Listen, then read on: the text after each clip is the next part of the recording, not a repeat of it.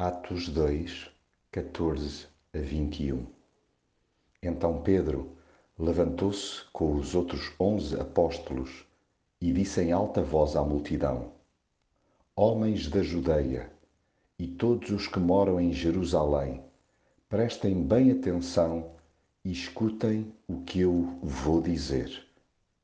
Todos aqueles que invocarem o nome do Senhor serão salvos urge recuperar a pureza e a acutilância da mensagem cristã, a despeito dos contornos de loucura que muitos lhe vejam. Importa voltar a salientar que em Jesus se cumpre plenamente o que foi profetizado no Antigo Testamento. Sublinhe-se, pois então, que há um fio condutor na história desde sempre garantido por Deus. A vida não é um labirinto interminável até porque com a chegada de Jesus o rumo ficou mais nítido. Há esperança eterna para o que crê no seu ensino, nos seus milagres, no propósito da sua crucificação e no significado da sua ressurreição.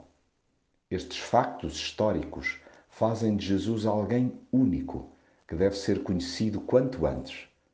O relacionamento pessoal com aquele que venceu a morte e está à direita do Pai, tem de ser estimulado a toda a hora.